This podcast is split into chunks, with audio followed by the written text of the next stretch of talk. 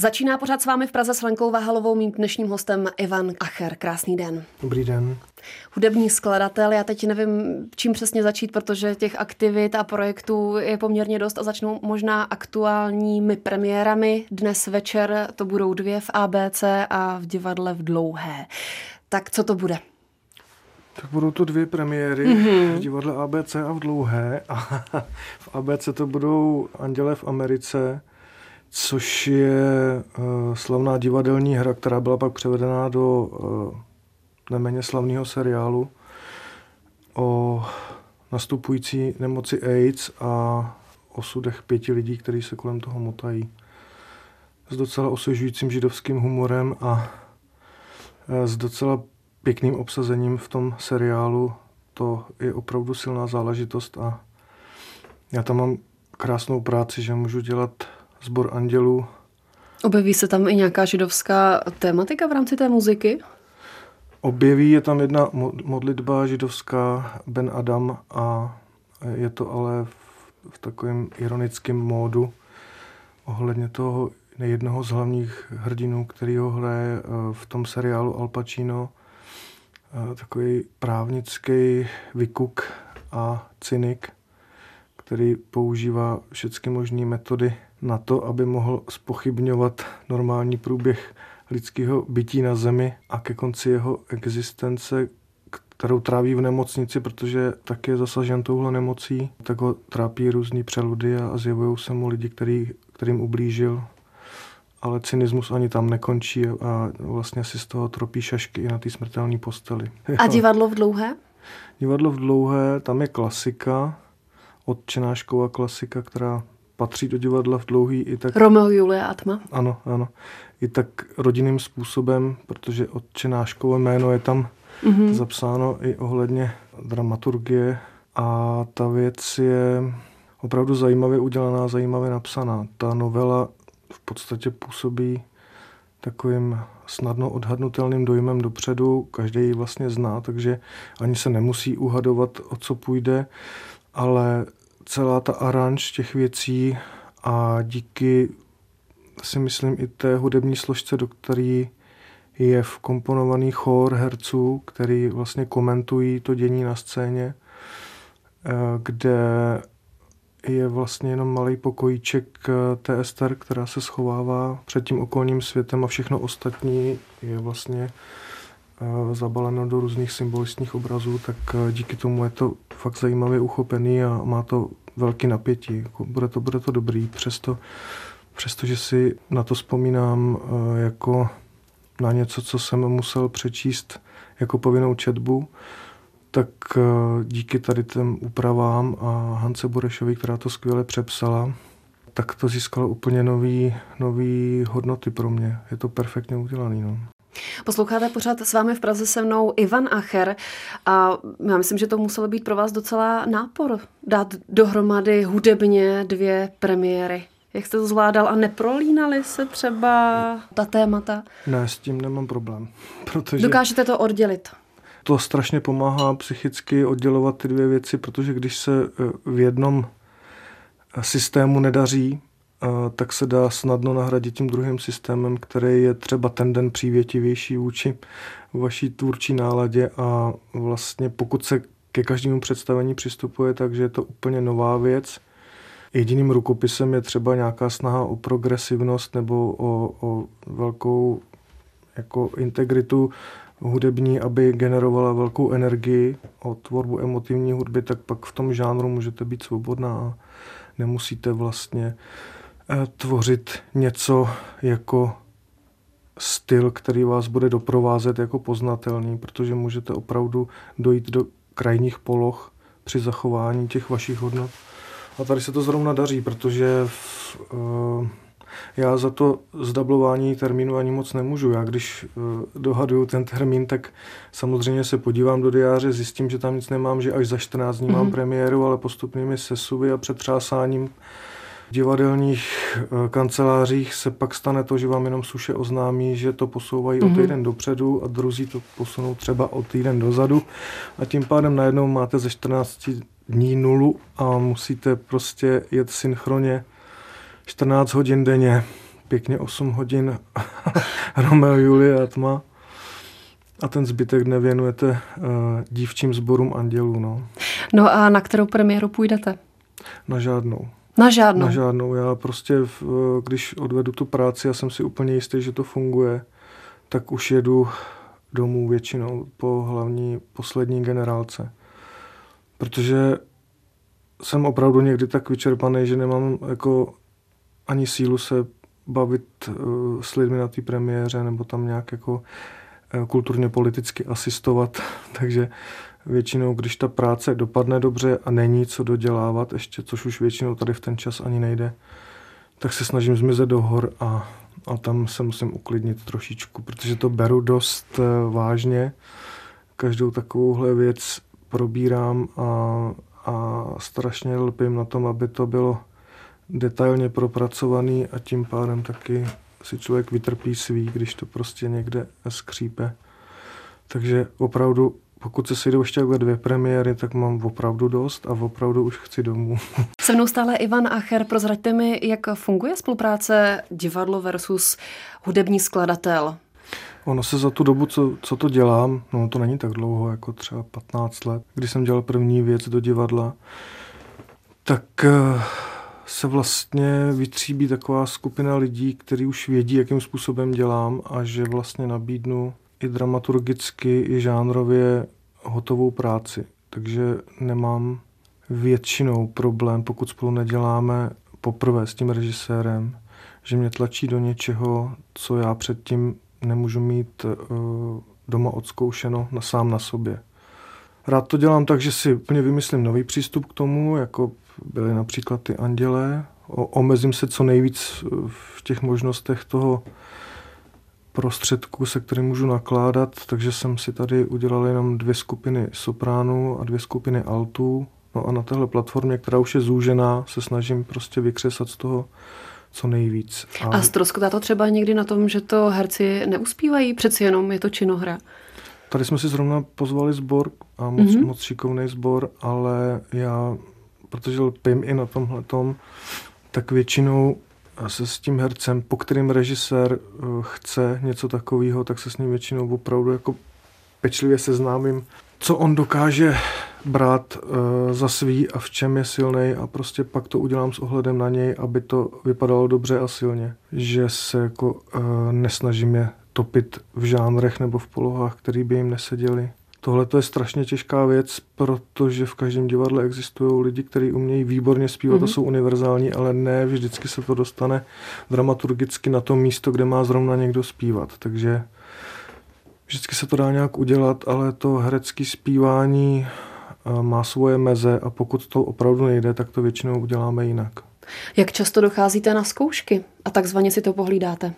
Tak já dělám uh, většinou takový první průzkum na první čtení moc už nejezdím, protože seznámíme se určitě potom hezky, ale eh, třeba 20 dní před premiérou už je ta věc při univerzálním takovém toku toho divadelního života v tak života schopných jakoby útvarech, který někde končí a začínají, že tam už můžu já přijít s nějakou dramaturgickou nabídkou pro režiséra, která tu věc někam posune a dokáže jí stmelit nebo naopak prostě vytvořit nějaký kontrasty.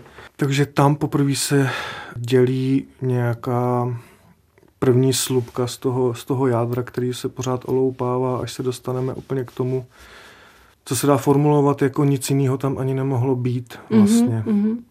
Většinou, když nemám tenhle ten pocit, tak ještě pořád loupu a loupu dál protože eh, těch věcí, kde se jakoby z vrchu přilepí eh, na to představení něco, co tam nesedí a opadává to jak eh, omítky v 90. letech u nás v Sudetech, jako, který se stříkali na vlhký podklady a vypadalo to na týden dobře a pak se to slouplo, tak tenhle ten princip ty organické nepropojenosti s tím světem na jevišti a s tím celkovým význěním té inscenace, tak to mě trápí hodně prostě když mám na konci pocit, že to nešlo udělat jinak, tak je to vždycky uh, velká radost. že tam zůstalo jenom to podstatné, co tam mělo zůstat. Se mnou je stále Ivan Acher, teď velké téma opera Sternenhoch. Jste autorem libreta a taky hudby. Dokonce divadelní noviny označily tuhle inscenaci jako inscenací roku 2018. Je to na nové scéně. Tak máte radost? No, mám strašnou radost. Já hlavně eh, jsem poprvé zažil něco, co nebylo skládání songu pro kapelu, ani skládání songu pro velkou kapelu, který je taky náročný. Nebylo to ani skládání songu pro sbor, který je taky náročný, ale má to svůj konec. Všechny tady ty, všechny tady ty úkony hudební, který se snažíte naplnit nějakou velkou energetickou vydatností, tak mají svůj konec. Takže pro vás opera výsostná disciplína v tuhle chvíli? Tuhle chvíli furt ještě jo, protože to, co jsem si zažil hmm. uh, s tady tou nemožností vidět světilko na konci tunelu, bylo opravdu tvrdý a nečekal jsem, že, že mě to tak oslabí prostě, že budu mít i takový fyziognomický jako příznaky jako nevolnosti a takový hmm. hrozný jako záchvaty uh, trudomyslnosti, že to opravdu nedodělám nikdy v životě a že prostě jsem si ukous strašně velký sousto a strašně jsem v té době obdivoval ty lidi, kteří dotáhli takovouhle věc do konce a člověk teprve, když opravdu prožije takovýhle peklo, tak uh, začne chápat ten, ten čas strávený nad, nad partiturou u těch ostatních kolegů, kteří tohle médium už naplnili a dokázali to plně jinak. No. Jako bylo to opravdu těžký teda zvlášť při tom lpění na detailu a té náročnosti toho, že vlastně, jak jsem si sám psal libreto, tak jsem musel předpokládat dopředu úplně veškeré situace, takže jsem to musel dramaturgicky ošetřit tak, aby zároveň ta hudba vedla, ale nebyla příliš eh, popisná, aby tam nebylo moc textu, který eh, se stane hlušinou prostě po nějaký době, aby se všechno správně dávkovalo jako v v dobrý kuchařině prostě, aby, aby ve chvíli, kdy už e, já jsem unavený z motivu, předpokládal taky, že budou unavení všichni ostatní, kdy jako musíte načasovat to, aby se odehrálo to, co opravdu ten klíma napsal, ale nemůžete unavovat nějakýma popisnýma sáhodlouhýma uh, litaniema. Bylo hodně těžký z toho klímy vlastně udělat ten nucený výsek a, a zbavit ho těch téměř nejhezčích míst, jenom proto, aby jsme se dokázali vejít do něčeho, co je stravitelný pro člověka. Aby to nemělo pět hodin třeba. Hmm, protože on opravdu jako je v jazyce, jako v češtině, je opravdu obrazivý a fantazijní a novotvarový a všechno tady to, kdyby se mělo zhodnotit, tak, tak to bylo strašně těžký. Já jsem se teda snažil udělat takovou kostru, která prostě bude dramaturgicky propojená ještě jinak než kontinuálně, jako to má on v té knížce, protože v podstatě normální člověk, který díky svému bohatství a hýření prostě má tak velký nadhled nad životem, že si uh, udělá svůj poslední špatný vtip, že natchne celý uh, království tím, že si vezme za ženu tu největší opici, kterou potká na plese a díky tady tomu blbýmu vtipu, který si vymyslí, vlastně se mu zhroutí celý mhm. život. Hmm. A řeší to pak alkoholem a klíma, protože měl s alkoholem veliké zkušenosti a taky s fungováním ve stavu e, opilosti, že dokázal prostě tenhle ten stav vytěžit takhle fantazijním způsobem. Jako jsou zkušenosti Šternenocha třeba od půlky knížky dál, kde se ty delirantní stavy propojují s tím reálným světem, takže už se úplně ztrácí ta hranice toho snu představy nebo reality a to je strašně těžký uchopit na tom divadle. Proto jsem vzal tu kuhmist jako jednu z dalších hlavních postav, to je čarodějnice krámu, prodává strašně draho amulety, aby se, aby se zbavil toho přízraku té Helgy. A vlastně jsem s ní udělal takovýho strujce všech zel, jenom z toho, že vypočítává, chce dostat z toho knížete co nejvíc peněz. Ta potom propojí všechny ty obrazy, které jsou jinak analogický i takovou nečasovou rovinou, že ovládá toho knížete z dálky. A k těm delirantním stavům se dostaneme až těsně před koncem, vlastně v takovém dlouhém obraze, kdy všechny postavy, které do té doby zemřely nebo byly zastřeleny nebo někde umučený, tak se mu vracejí zpátky v tom obraze jako mrtví, eh, takový obraz mrtvých, jmenuje to Delirium a, a za 11 minut máme vyřešeno.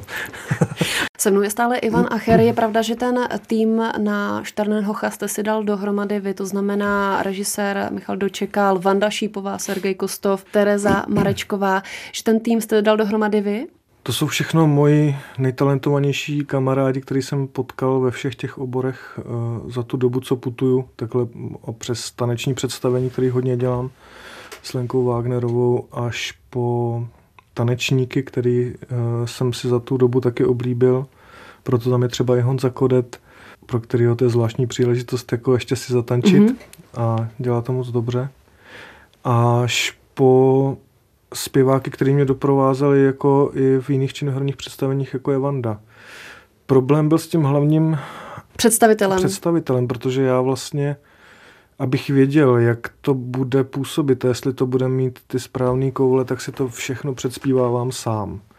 A protože se mi stalo takovým nedopatřením, že jsem tam potřeboval v té vraždě toho novorozence zlomit toho hlavního představitele do kontratenoru, mm-hmm tak ta zvláštní kombinace, která byla tam tak krásná s tím preparovaným pianem dohromady s tím kontratenorem, ta, ta smuteční příprava toho novorozence na tu vraždu, tak ta trvala vlastně na tom, aby to bylo zpívané v kontratenoru. Přestože normálně potřebují tam takový jako eh, hrdinej tenor, takového naditýho kohoutka, který nepostrádá sebevědomí a prostě musí zpívat opravdu jako Rusák z Oděsy. Tak to se jakoby povedlo Sergejovi, protože zpívá jako Bulhar z Oděsy, protože tam strávil ve sboru jako solista nějaký roky, ale jak to propojit s tím kontratenorem, že jo, tak jsme vybírali, vybírali, bylo tady z celé Evropy eh, hodně zpěváků, ale nakonec ten Sergej prostě přišel a zaspíval to celý po mně v jednom zátahu. On se to fakt naučil na spaměť a celý to prospíval. Skrz škrtli jsme asi tři, čtyři nejvyšší noty a, a jinak, jinak. Uspíval a ještě vlastně dobře uhrál, protože uhrál, ta no. postava no. není jednoduchá. Já jsem strašně riskoval, já ho vůbec neznal. Já jsem prostě jenom viděl najednou fyziognomicky strašně zajímavého chlápka, který by byl úplně přesný Šternenhoch. A přitom bychom měli dodat, že on vlastně mm, zpívá nebo zpíval ve sboru v Liberci, v Liberckém ano. divadle a ještě do toho vlastní snad nějaký autosalon nebo to nějaký nevím. bazar. To nevím. Takže ten má od opery, nebo měl od opery poměrně daleko, co se týká té pražské scény. To určitě, on dorazil do Čech nějakým buzárkem přes tu Oděsu z Bulharska asi půl roku předtím.